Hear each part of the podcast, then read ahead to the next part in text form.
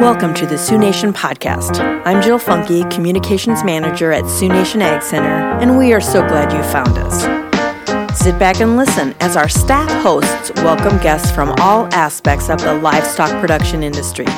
It's our mission at Sioux Nation to arm regional, small, and medium producers with all of the resources we can put in front of them. And now, on with the program. Hello, and welcome to the Sioux Nation podcast. I'm your Sioux Nation Ag Center staff host, Jill Funky, and joining me on the show today is Glenda Blindert from Blindert Insurance in Salem, South Dakota. Livestock protection insurance is becoming more and more popular, so we are so glad that Glenda could come join us today. Thanks for being here. Absolutely. So, Glenda, could you tell us a little bit about yourself and your agency?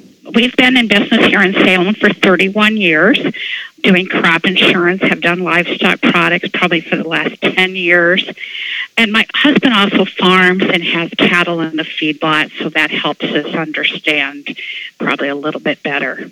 So, let's jump right into our topic. Can you explain to us what is livestock risk protection? What we're doing is we're covering the price. It doesn't cover mortality, so if your cattle would die or get out or anything like that, that's what your regular farm insurance is for. All we're doing is, is locking in a price, and it protects you for downward price movement. If the listeners are familiar with a put, it's basically a subsidized put and last year, the crop insurance industry or the feds subsidized this better, and that's why we're seeing so much more interest in it because it is cheaper to buy this through the insurance than buying an option.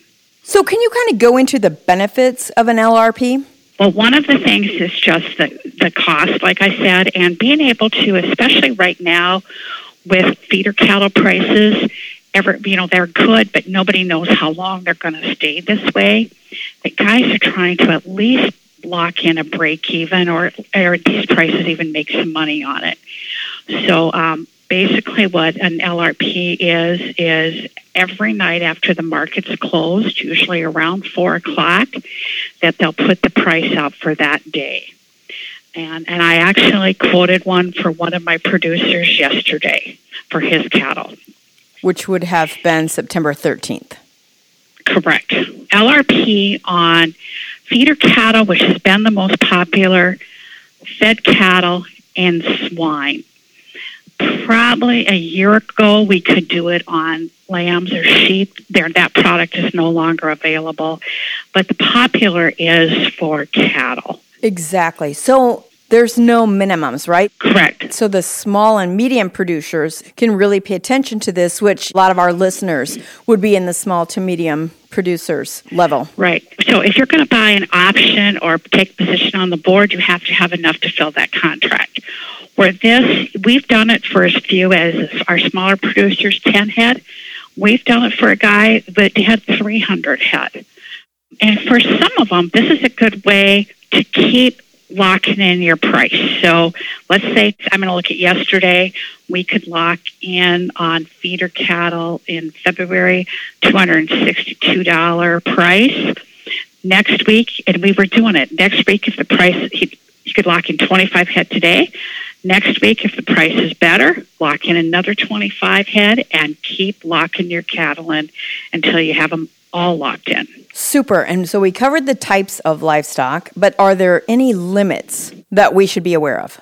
Fed and feeder cattle, it's 12,000 head per endorsement, a total of 25,000 for the crop year, and the crop year runs from July 1 to July 1. You know, that takes care of most of our producers around here, that 25,000 head per year. That takes care of most of them. On swine, it's 12,000 head per endorsement, 750,000 head per crop year.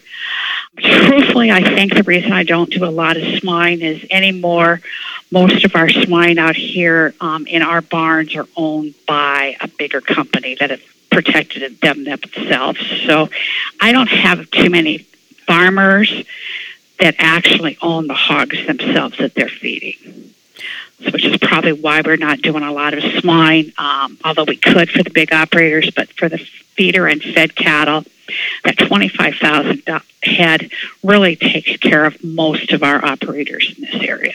for those that are kind of in this industry, can you tell me what's the difference between an LRP and a livestock gross policy? LRP versus an LGM. LRP is price protection only. LGM protects the margin between expected prices and expected feed costs, but it's all determined by the futures market. And even for fed cattle, most everybody is going towards the LRP product instead. It seems to work better than that LGM because you could have the cattle price drop, but maybe your feed cost didn't, and so that margin didn't change enough. And it's way more complicated to figure it out. So, for most of our guys, we're just protecting price only, and very few of them are interested in that LGM product. Um, if they want to protect their feed costs, truthfully, there's better ways to do it, probably with a position or some forward contracting or something. Can those two things ever be paired? You could put an LRP on your feeder cattle, and we can go up to 1,000 pounds. And then you're retaining them. You're going to put them in a feedlot. You could buy an LGM on your cattle once that LRP expires. So let's say you did 100 head of LRP, and that expired in February. You're going to retain ownership. You're putting them into your feedlot you could buy LGM coverage on it, but truthfully, what I'm seeing is guys will turn around and buy another LRP for fed cattle. Okay. To get them up from that 1,000 pounds up to that 1,600 pound. And how this is based is when you tell me that you want to lock in fed cattle and I ask you about when are they going to go to market. And this particular one I did yesterday, he before he puts any more cattle back into his lot, he's selling cattle right now. He wants to know if he can protect this price. So we're looking at next August that he would be selling again, August or September. And he said and normally they'd weigh about 1,450 pounds. So that is what the quote, that's the premium you pay, is based on whatever your weight is, whether it's fed cattle or feeder cattle and we want to get it pretty close to what they would actually weigh then. Okay, so that's one factor, I guess, in how we determine what we need because this is exciting. Any kind of risk protection, your ears perk up. But so that's one factor. But what else do we have to consider when we're trying to determine our coverage needs? First of all, you have to own the cattle.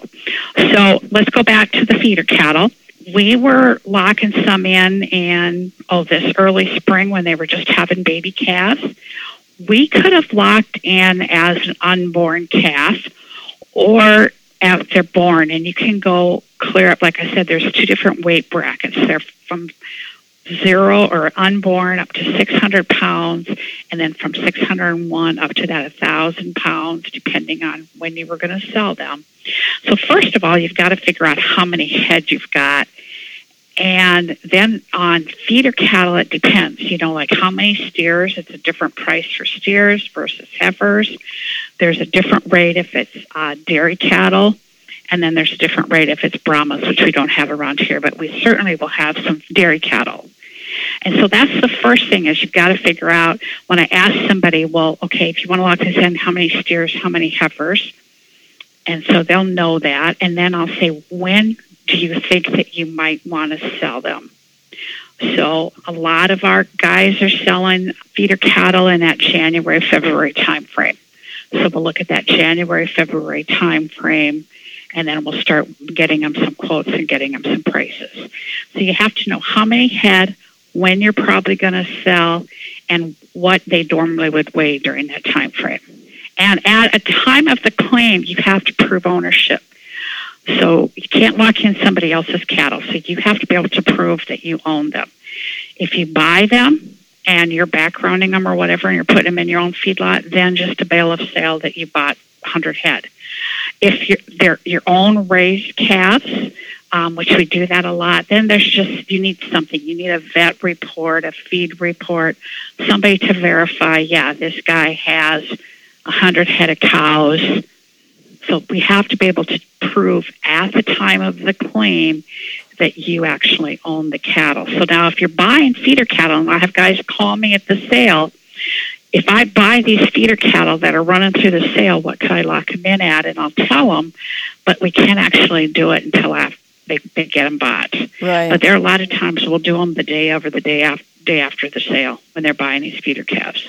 If there's a need, so we've locked in our pricing, what do you want to tell me about the loss payments? Well, let's just use this quote that I did yesterday. I locked in steers for a guy. He plans on selling them in February.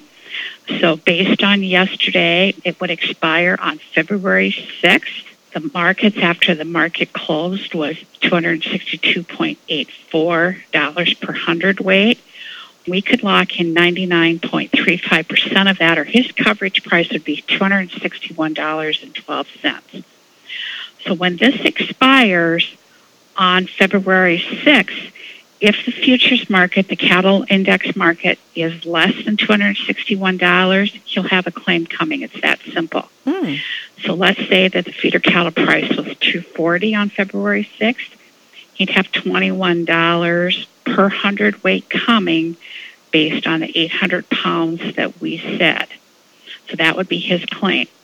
Now, it used to be we have to pay for this when you bought it. Now you pay for it at the end. So that's another advantage Wow. of this. Yeah. Unlike options or futures, you got to pay for that when you put it on. But here, you pay for it after you sell those calves. And this particular one, we can protect that $261 coverage price for him. It would cost him $49.85 per head and he's locking in a guarantee of $2,089. That's fantastic. So when he's sitting at the sale barn or whatever, then he knows, okay, whatever I'm paying for that calf today, this is what I can lock it in for in February. Now that's pretty much an in the money put, um, depending on the financial um, position of some of my farmers, and some of them we're just protecting their break even, especially on raised calves we have some of them that maybe I don't need an in the money put. I don't need to protect that quite that much. But if I lock in $251 coverage price, that would get me $2,009 a head guarantee. That covers my costs, and that would only cost me $26.25 per, per head. So as you can see, it's fairly reasonable to take some of the risk out of this. And I tell you right now, we have more and more people, if they're sitting wanting to buy some calves, the banker wants to know what you can lock them in for Mm-hmm. Right. to loan. And, and another benefit on LRP is if, if required, a bank can can take an assignment on this to protect their loans. So that does make it easier for people that are wanting to borrow money to buy calves when the bank can, can take an assignment on this. Is there anything else that you would like our listeners to know? You have to work with a licensed agent, and not all crop insurance agents are licensed for livestock. We need to do a special training. And you need to understand this and, and work with your agents, get signed up maybe ahead of time, because when the market closes today, let's say at 4 o'clock today, if you want it, I have to have it in my system by 8.25 tomorrow morning before the markets open again. So if you're interested at all, do your homework, get this figured out, work with an agent. Because now what we're doing is we've got a list of guys and we're just starting when we see that the market's up, we know about what they're looking for. We'll just text them, well, here's what the market is today. Do you want to lock some in? Thank you for being here today. You know, this gives us a better handle on an LRP. And I'd also like to thank our listeners for tuning in. We'll catch you next time with more guests and topics related to the current ag climate.